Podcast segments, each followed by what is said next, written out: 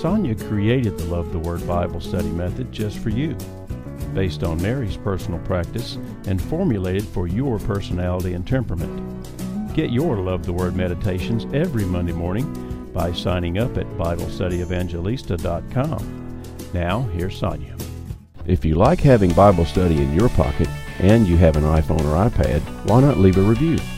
Search Bible Study Evangelista in iTunes and tell everyone how you're loving and lifting all you've been given. Here's Sonja.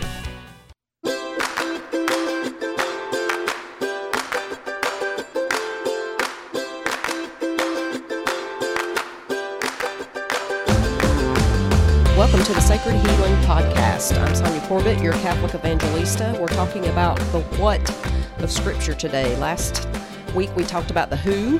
The who of Scripture is God and His people, the Israelites, those who wrestle with God. The what of Scripture. And we're talking about Scripture through my book with Deacon Harold Burke Sivers, Ignite. Read the Bible like never before. And we're talking about it because there is nothing like the power of the one table of the Lord to heal. So, the one table, according to the Catechism in 103, is both the scriptures and the Eucharist, and that is why our Mass is separated into those two parts. And most of us Catholics were really good on the Eucharist part, and we're learning how to be better on the scripture part. And in fact, it was kind of interesting this week in the readings. I had, I think, fallen into a trap that many of us fall into where we sort of look at our lives and we wonder, am I doing enough? Am I doing the right things? Am I doing what I should be doing? And the readings really comforted me in that way because Jesus quotes Deuteronomy when he says that man shall not live by bread alone, but by every word that comes out of the mouth of the Lord. And I just felt this very comforting affirmation from the Holy Spirit Sonja, you hang on my word every single morning, every week, every day, all the, the studying and stuff that I do. And it was very comforting to me because I realized, yeah, okay, so I am attentive. It's just different, I think. I think each of us probably has a focus that might be a little bit different. And I, what I have found especially in teaching about spiritual gifts, is that one of the traps we fall into sometimes is looking around us at other people's gifts or other people's relationship, perhaps with God. And we may feel a little bit of jealousy, or we may feel like we're not doing enough, or we're not doing the right things. When ultimately, God loves diversity, He loves differentness. And we don't like different differentness. We look at other people and and we think that because they're not as focused on the things that we are, that they're not doing what they're supposed to be doing. And I used to fall into that quite a bit when I first started studying the scriptures because it, it I didn't realize at the time that it, it's clearly a spiritual gift. And so when you're operating in a spiritual gift and you you you get so much out of using the gift and employing it for other people, it sometimes gives you this idea that absolutely everybody should be doing everything that you're doing. And that's just not the case. We're all different. So, anyway, I sort of fell into that kind of trap in prayer last week eh, or this week. And it was just a very sweet acknowledgement that the Holy Spirit, He just pointed out, you know, you hang on my every word. And so i don't i don't know. It, it, was almost presented to me as sort of a, a lover's relationship where when you're in love you do you hang on every single word from the other person. And i just I, f- I felt that so sweetly and so strongly. And that came out of the readings. And so i you know i i, I do harp on the scriptures and the necessity of the scriptures, but only because the Bible does so and the church does so.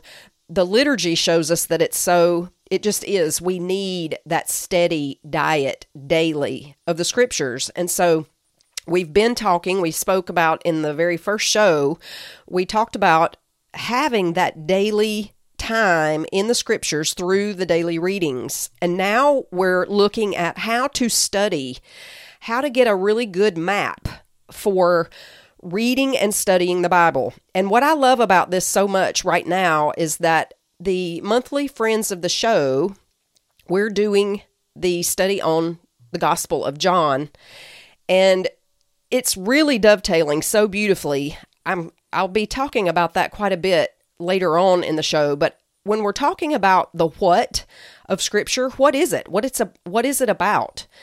And it's really important that we approach the Bible knowing that it's not a literature book.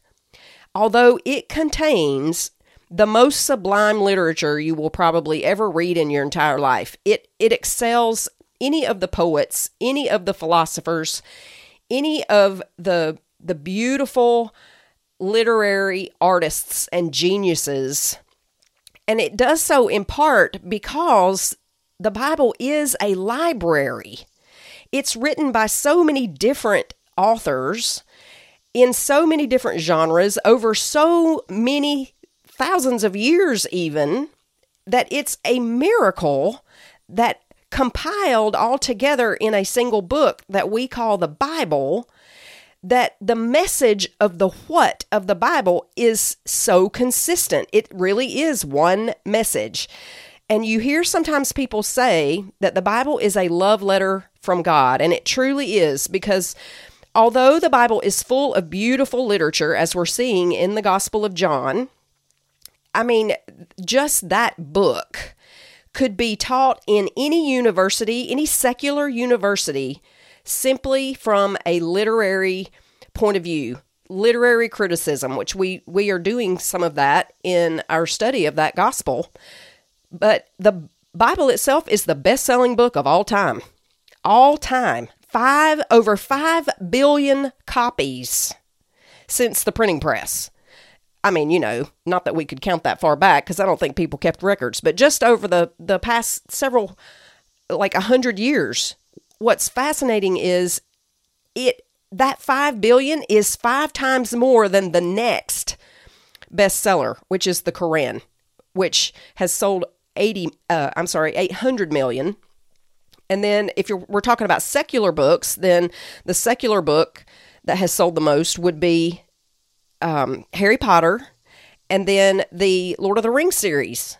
Isn't that fascinating? I just find that so fascinating, but it's not a book of literature. That's my point. Although it com- contains beautiful literature and we can approach it in that way, it's not primarily a book of literature, nor is it a book of history. It doesn't talk about the major civilizations Samaria, Egypt, Babylonia, Persia, Greece, Rome. It doesn't talk about those civilizations except as they relate to God's people. So we don't get this thing, this whole political writing or uh, philosophical writing or or mythology. We don't get any of that history on these major civilizations throughout human history. Instead, what we get is the history of God's people. History meaning his story. The story of God and his people, the Israelites, those who wrestle with him. The word Israel, the name Israel, remember, came from Jacob when his name was changed. And he wrestles with God. And from that point forward, all of the Israelites, they are those who wrestle with God. And because they are our older brothers and sisters in faith, those Old Testament Israelites are also our ancestors in the spiritual realm. So it's not a history book, although it does contain some allusions to history and those civilizations, but only as they relate to God's people. And it's not a science book. This got the, the church in trouble uh, especially with Newton, if you remember that controversy, where particularly there are so many places in the scriptures that talk about the four corners of the earth. And so when Newton said that the earth was round and that that the earth revolved around the sun rather than everything revolving around the earth and then this idea of the earth having four corners rather than being a sphere it got the church in trouble because, you know, she was trying to stand on some sort of scientific basis based on what the Bible itself says. And yet, the Bible is not a science book. It's not a book about sociology or geology or anthropology or psychology or cosmology. It has some of those things in it, but only as they relate to God and his people and the the origins of things which we saw in Genesis and then the establishment of God's people and what what a people needs to establish itself and organize itself. And the history then through the book of numbers and then deuteronomy and, and on and on. I, I talked about that last week so i won't go back into it. But my point is the bible is not a book of literature. It's not primarily a book of history. It's not primarily a book of science. It is a book of salvation the bible is a book of salvation that is its message ultimately it is a book of love because salvation comes from the love of God. Salvation, you know, that's a that's a term we're going to need to unpack that term because I grew up thinking about salvation as being whatever happens after death, you know, eternal life of some sort. And yet the Bible is clear that salvation is past, present, and future, which is why it's so important to know that God says his name is I am what is past, what is present, what is future is all in Him who is timeless. He exists in a single moment, the Catechism says, a, an eternal moment. And so when we talk about salvation, it's not like a prayer that you say, this prayer of salvation that I grew up hearing about.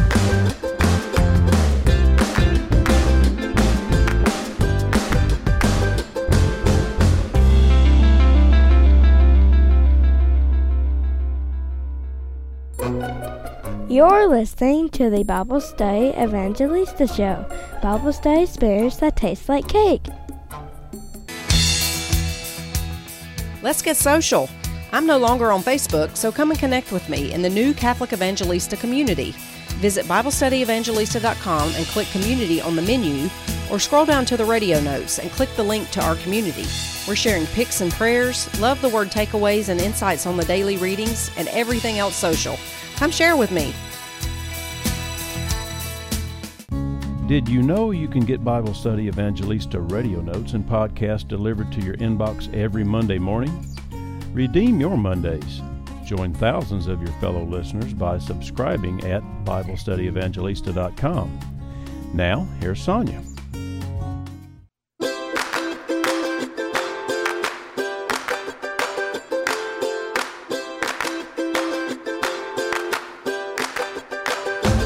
Is not primarily a book of literature, not primarily a book of history, not primarily a book of science.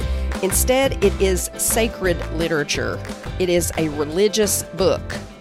And it's actually, the Bible itself says that it's divinely inspired. So, although there are many genres and there are many authors, and they do span hundreds and even thousands of years, the book itself, the Bible, the books of the Bible, are divinely inspired. And that is an idea actually that's important to sort of know.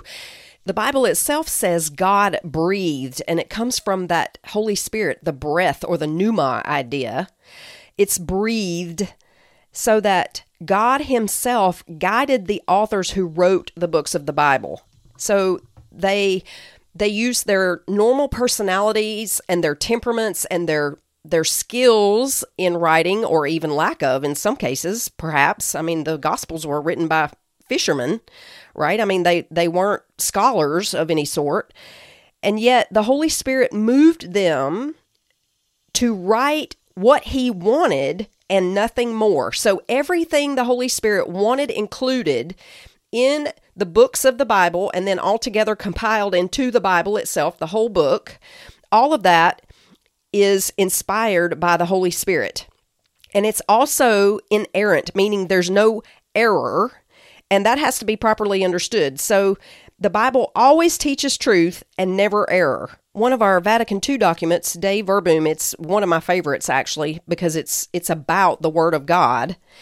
It says, Since therefore all that the inspired authors or sacred writers affirm should be regarded as affirmed by the Holy Spirit, we must acknowledge that the books of Scripture firmly, faithfully, and without error teach that truth which God, for the sake of our salvation, wished to see confided to the sacred Scriptures. That's in uh, Dei Verbum number 11. And, and in 9, it says, Sacred Scripture is the speech of God as it is put down in writing under the breath of the Holy Spirit. And tradition transmits in its entirety the Word of God, which has been entrusted to the apostles by Christ the Lord and the Holy Spirit. And if we're going to be specific here, the the tra- I'm sorry, the Word of God is both written and oral we have teaching from Paul that talks about uh, in Second Thessalonians 2.15, St. Paul is reminding the Thessalonian believers that they must hold fast to the traditions that the apostles passed down either in writing or by word of mouth. He says,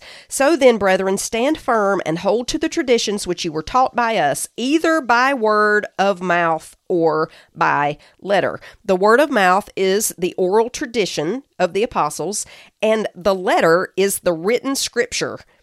Those two things, sacred scripture and sacred tradition, form one source from which the Word of God comes to us and as you can see, the Bible itself says that. St. Paul says it. Therefore, Christian faith is not a religion of the book. Instead, it's a religion of the Word of God. And the Word of God is a person, Jesus Christ, and He gives Himself to us in the one table of the Scriptures and the Eucharist. Bible is the way we come to know who our healer is, Jesus. And so St. Jerome said that ignorance of Scripture is ignorance of Christ. So if you want to feel at home in His kingdom, then the Bible reveals that. And it does so inerrantly and through the inspiration of the Holy Spirit. If you want to understand whom you're receiving in Holy Communion, then you got to understand how God was preparing His people for centuries before He finally gave us the bread of life in the Eucharist. So we come to know Christ through the Bible. And the Bible is sacred literature because God is its author. It's written in human language through the literary techniques that the authors used to express what they were trying to express, their meaning. So we need to study and read the Bible with some knowledge of those literary techniques, and that's part of why it's important to know the genres. We also really need to keep in mind that the Bible is ancient literature. it's not primarily literature, right? But it, it is sacred literature. It is a religious book. So we have to know that even the most recent books of the New Testament were still written almost 2,000 years ago. And they did not write the same way that modern authors write. And to understand what they mean to say, we have to understand how they saw the world. The Catechism tells us in 109 in sacred scripture, God speaks to man in a human way. To interpret Scripture correctly, the reader must be attentive to what the human authors truly wanted to affirm and what God wanted to reveal to us by their words. In 110, it says, In order to discover the sacred author's intention, the reader must take into account the conditions of their time and culture, the literary genres in use at the time, and the modes of feeling, speaking, and narrating that were then current. For the fact is that truth is differently presented and expressed in the various types of historical writing and in other forms of literary expression. So, again, while the Bible is beautiful sacred literature, that's not its primary intent. The intent of the Holy Spirit is salvation. He is explaining to us how to be saved and what it means to be saved. And this is why the Bible is called the good news, particularly what's in the New Testament, the good news of Christ or the Messiah. And all of that good news, all of that salvation was begun in the Old Testament through God's people and continues even today throughout history. So we can see salvation history as this story of God's love, and we'll look at a timeline of sacred history in the when of the Bible. I won't do that today. But when we're talking about the what and we're talking about salvation, the word salvation comes from the, the word shalom for peace out of the Hebrew, and it is a really, really full word. It means wholeness, it means peace, it means rescue or deliverance. And what we find in tracing the story of God's people from the Old Testament to the New is this thread of love, this thread of salvation, this thread of healing, this thread of rescue. And in the Old Testament, we see that that was mostly outward. And in the New Testament, it becomes most, well, not mostly, but it includes the outward and the inward. It goes more deeply into the human person rather than just what is on the outside, the behavior, right? And so ultimately, salvation is the full deliverance from the power of tyranny, the tyranny of sin, and the tyranny of, well, anything physically, emotionally, mentally, and spiritually. Total and complete deliverance from the power of sin. Full redemption. That's what salvation means. And ultimately, it is a healing word. It is the fullness of the integrity of the human person completely restored, and not just restored to what it was in the garden, but elevated even higher than what Adam and Eve experienced there.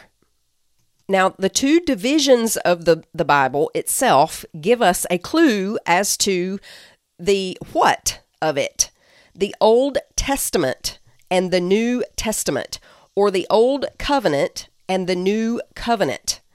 I love what Scott Hahn's teaches about covenants. We often think of the word testament as like a contract, a last will and testament, and it has this legal sort of feel. But the word covenant is much different. It is an exchange of persons. I give myself to you, you give yourself to me. And so God created all that was created, and He gave Himself to it, including man. And He expects man to give himself back to God. And in the old covenant, we see how that was supposed to take place. In the new covenant, things have been fulfilled in Christ and now it's changing somewhat. But you can see by the terms Old and New Covenant and Old and New Testament this idea of self donation so that God is giving mankind, you, a full and complete self donation. And He's teaching us through the arc of the Bible that it is His love that rescues us, that heals us, that saves us. And that is good news. The good news of salvation is that it happened in the past, it is happening now, and it will happen in the future when it is fully complete body, soul, mind, and heart, which is the first and primary commandment. You will love the Lord God with all your heart, all your soul, all your mind, all your strength. And of course, that is the basis for sacred healing 1230 out of Mark chapter 12 verse 30.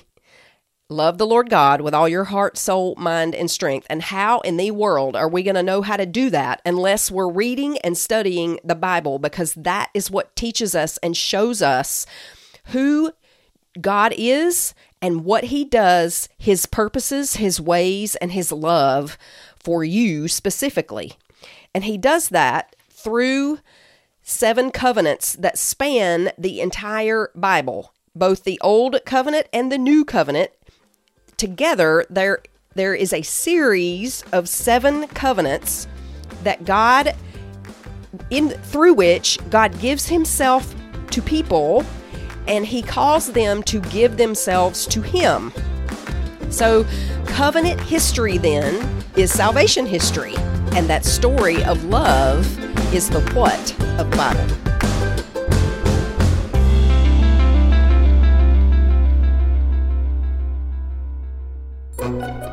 You're listening to the Bible Study Evangelista Show, Bible study experience that tastes like cake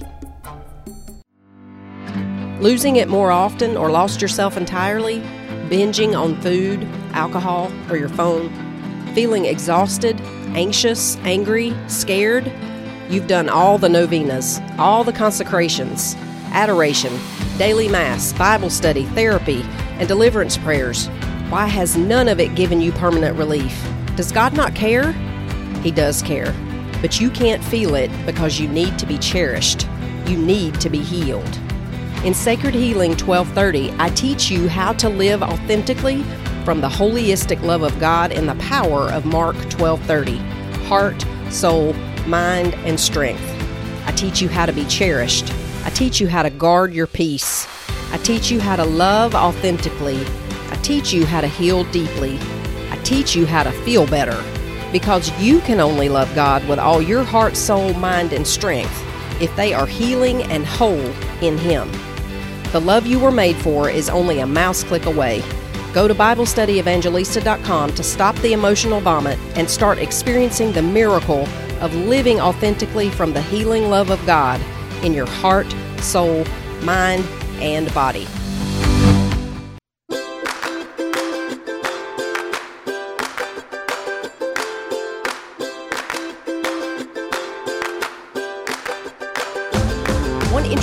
About salvation history that's different from other kinds of history is that it deals not only with the past but also the future. God's Word has been revealed to us, and because of that, we know how the plan of salvation will keep working until the end of time. One good way of looking at salvation history is to see it as a series of covenants between God and His people.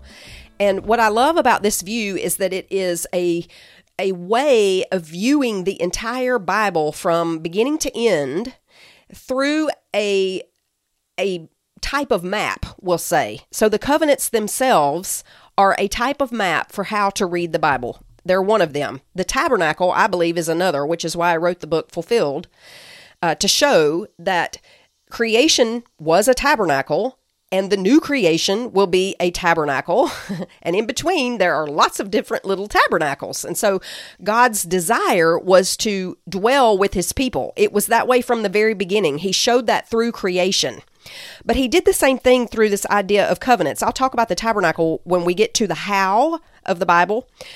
So I want to just look at covenants today because these seven covenants tell us salvation history. They give us a, a really good sort of map through the Bible and this message of love from God. There are seven of them in the scriptures. And the number of seven is itself symbolic of covenant completeness. So it's especially appropriate, the number seven. When you hear that, the number seven, you should think of completeness, of divinity, and covenant.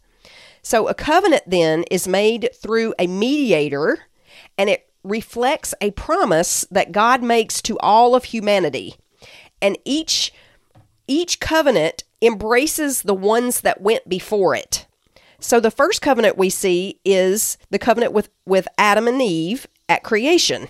The name Adam is also used to refer to the whole human race. So this first covenant is really the one from which all of the others spring and that uh, that covenant occurred between God and Adam and the sign of that covenant, the covenants always have a sign too, and that that sign of the covenant was the Sabbath. Lots I could say on that, but suffice it to say that when we keep Sabbath properly, when we keep our Sunday properly through both worship and rest, we are keeping this covenant that God made with Adam, with all of humanity. We work on six days, we rest on the seventh. Why? Because we're not only giving our bodies and our minds and our spirits and our hearts the rest that they need from the work of the week, and we're consecrating the time and the work of the week, but we're also looking forward to that final Sabbath rest, that final and seventh covenant, which I'll get to in a moment. So it's both past and present and future. See how that sort of span of salvation history works? So that was the first covenant. The second covenant is with Noah and his household after the flood. And that, of course, was made with Noah with a family. So we went from Adam, which is a marriage, that, that relationship was between uh, God and Adam and Eve. The covenant was made with Adam, but it included Eve. So the first human beings, right? And that was a marriage relationship. And now we're expanding to a family. Noah is a father, whereas Adam was a husband. Noah is a father, he has a family. And so, this next covenant, the second covenant, embraces both the marriage, the man and woman, but also now the whole household, the family. And the sign of that covenant was the rainbow. Then we move to a tribe. We've gone from a marriage to a family to a tribe, and that that third covenant is with Abraham and his whole tribe, and that would have been extended family and that kind of thing. And the sign of that covenant that God made with Abraham was through circumcision. The circumcision was the sign of that covenant. The fourth covenant is with the nation, the nation of Israel through Moses. And we'll talk about that quite a bit more in just a few minutes.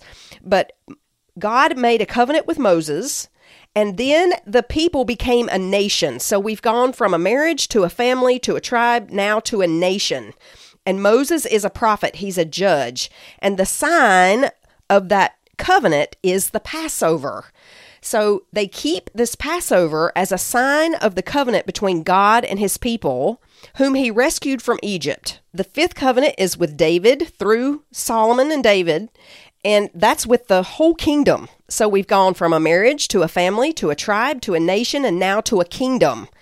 The kingdom, the promise, the covenant that God made with David is that there would be always a king from David's line on the throne forever. So the sign then of that covenant with David is the throne, and that that comes to us through David's son Solomon, and then of course through Christ, who is the Davidic king, right? And that leads us to the sixth covenant, this new covenant through Jesus that encompasses the entire world, the universe, we could say, but all people.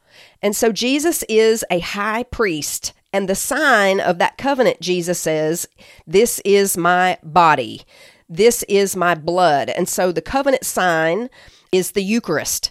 So you can see that God's love then encompasses first a marriage, then a family, then a tribe, then a nation, then a kingdom, and then the entire world, all of the peoples of the world, not just the Jews, but now also the Gentiles, all people. The seventh covenant is for the end of time, and that is for all eternity, and there will be a renewal of all things. So you can see that God's salvation, His love, His healing begins with individuals, relationships, marriages, then families, then tribes, then nations, then kingdoms, and then the whole world. Everything is swept up into this cosmic love of God, everyone and everything. And at the renewal of all things in that seventh covenant, the whole earth will be renewed, it will be purified. Now, the good news of all of this is that there is nothing that God is not interested in renewing and healing and saving. Everything is under that purview. Everything in your life, all your heart, all your mind, all your soul, all your strength. Everything is wrapped up in this word salvation, this good news that Jesus has come and won for us with finality the rescue, the redemption, the salvation, the healing of all things. Now, I know that a lot of what I talk about, when I talk about healing, it seems like this big pie in the sky thing. But that's exactly what the Pharisees thought too. We are we don't risk enough. We don't we don't believe enough for what God wants to do in us and in our lives, in our relationships, in our bodies, in our minds, and our souls. Everything is subject to God in Christ or to Christ and God, I, I, should say. Everything, everything is touched by His love. Everything is subject to His will. Every and His will is that full and complete salvation. Everything is wrapped up in that. See, here's the thing, though. We we don't. First of all, we don't know God and His ways. We don't know how he works with his people because we don't know the scriptures well enough. That's the first thing. But secondly, even when we see in the scriptures what God does and the lengths that he goes to to save his people, we still don't believe it's for us. There is some sort of, and, and sure, it's sin, and the veil, we could say, of sin, which is partly woundedness and partly concupiscence, which is that big church word for original sin, right? But in baptism, that original sin is removed. We have the promise and the guarantee of our full and total salvation. And it begins now, Jesus said. The kingdom of God is in you. So that your healing and your salvation begins now. And just like those covenants, it it starts to overtake everything in the love of God so that little by little, precept upon precept, line upon line, the Bible says and the prophets, we learn how God loves us heart, soul, mind, and strength. And as we learn that, and as we begin to trust it and believe in it and walk in that love, we begin to love Him, heart, soul, mind, and strength. And that's exactly why Sacred Healing 1230 is under that umbrella of that primary commandment. Jesus doesn't say things for nothing. He, he commands that as the primary commandment because that's what's necessary for our healing. But we have to learn it, don't we? We have to unlearn inauthentic love and learn what authentic love is because only love heals. Every wound and every sin is from a deficit of love.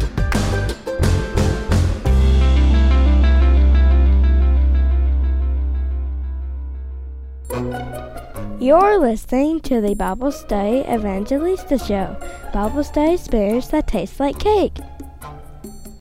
If you love having Bible study in your pocket, you can become a friend of the show. Click on the yellow Friend of the Show button on BibleStudyEvangelista.com and become a supporter of any amount and any frequency. Now, here's Sonja.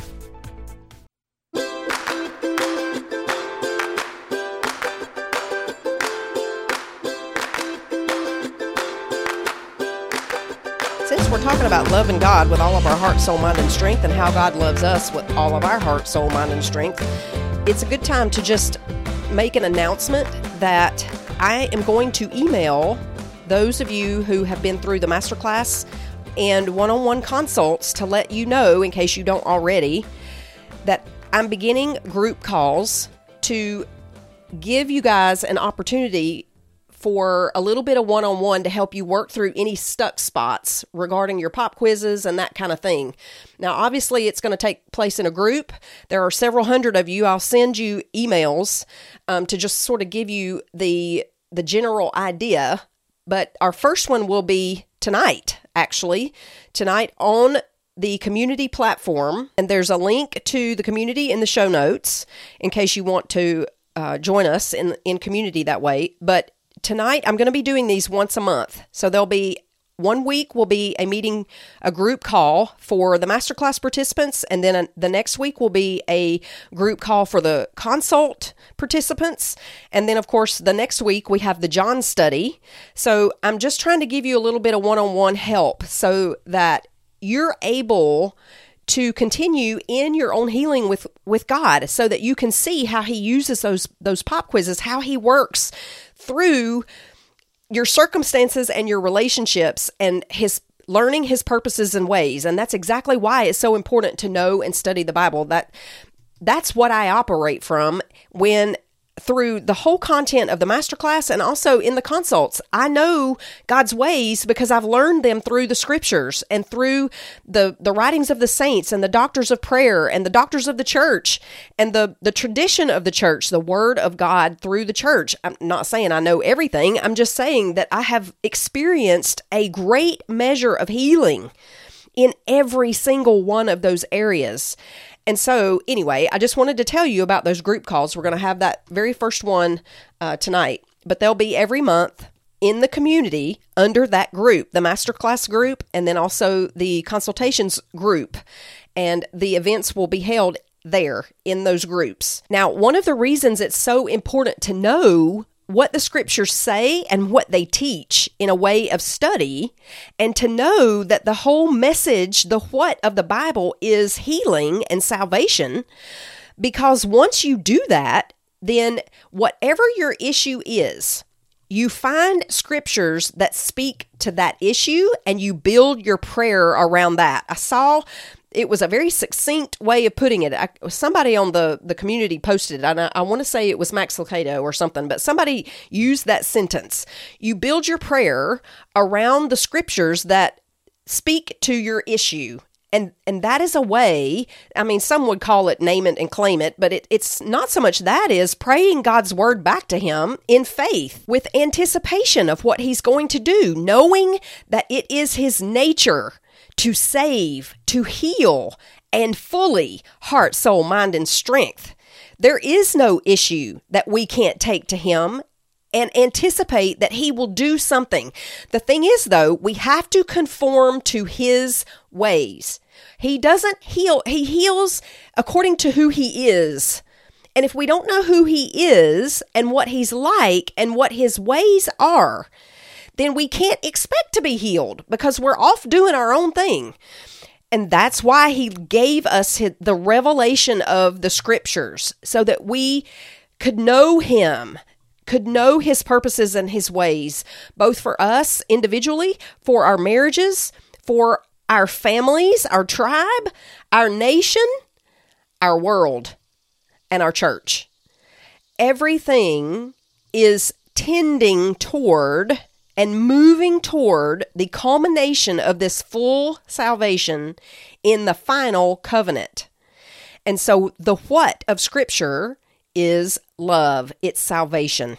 Anyone who stands on this absolute truth, this absolute confidence, absolute faith in salvation and healing, in the fullness of the human person, is often called charismatic. Well, that's just charismatic, right? The name it and claim it thing.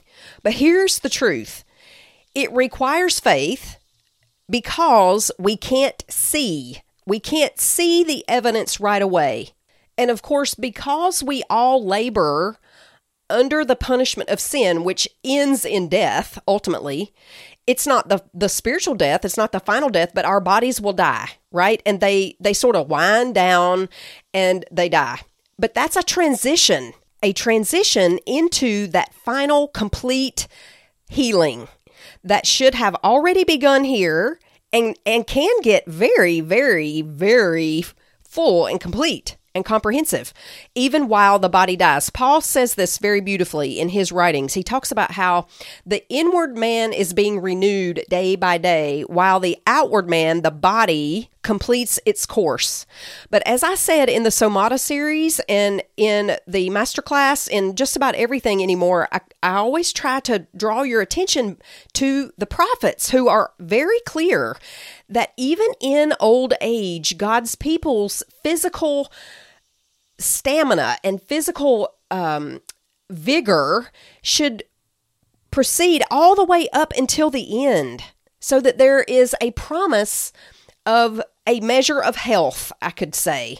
Now, I'm obviously, you know, we've all of us. We have terrible physical habits. We don't eat eat well. We have issues with things like heavy metals and additives in our food and all these other things, right? And so the final and full healing cannot happen until after death, of course, right? That's the teaching of the church.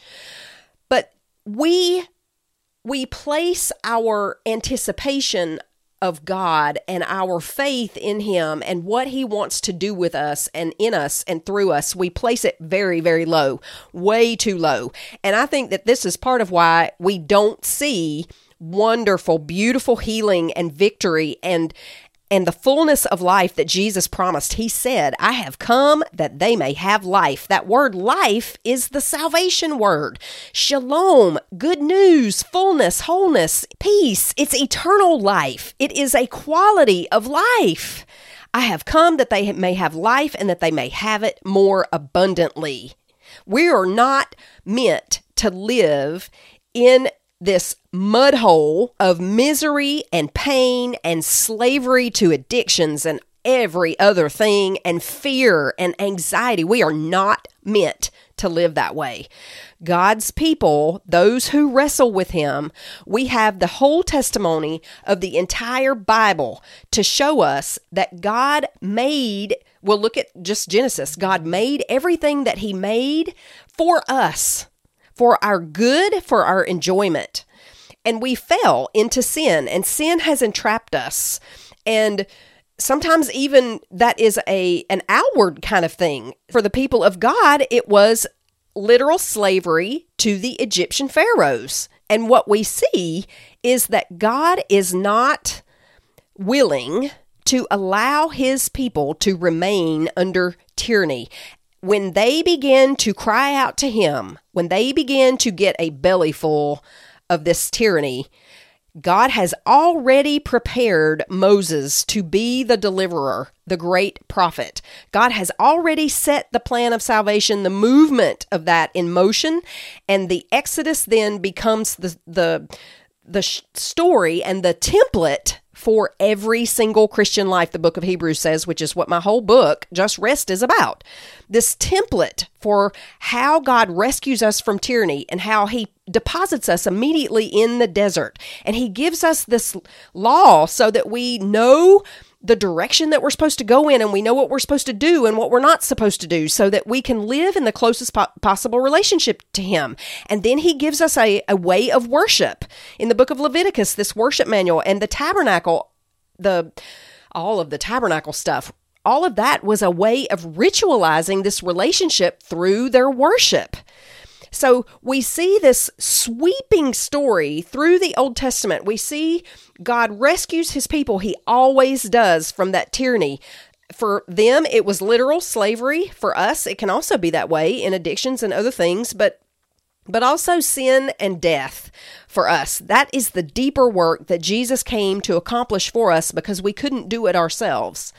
And the whole Bible shows us how God works in and through his people to continue that process of salvation throughout history and how he's working that salvation in you individually so that you can be an instrument through which God works that salvation out in in your sphere of influence, in your family, in your tribe, in your nation, in your world. You can be that little circle of salvation, that little circle of peace that the person around you needs to see and sense God. And that is the message of the Bible. We see John the Apostle going through that very same process, showing us that there is a new creation in Christ. The first part of that gospel is a mirror almost of Genesis. And then we have this language of a new Moses, a new Exodus, new law, a new tabernacle, a new Passover, a new lamb. All of this newness, the new Adam, the new Eve, all of this, John is hearkening back to the stories of the Old Testament. He's drawing people into the newness of salvation that is occurring in the Messiah, in Christ, and he is showing those connections and he is inspiring in us. He says that he writes so that we know that we have salvation. And that, my dear, is the point of the entire Bible. The what of the Bible is salvation. It is God's love for you and for the entire world, and all of the links that He will go to to make sure that we can and will be saved.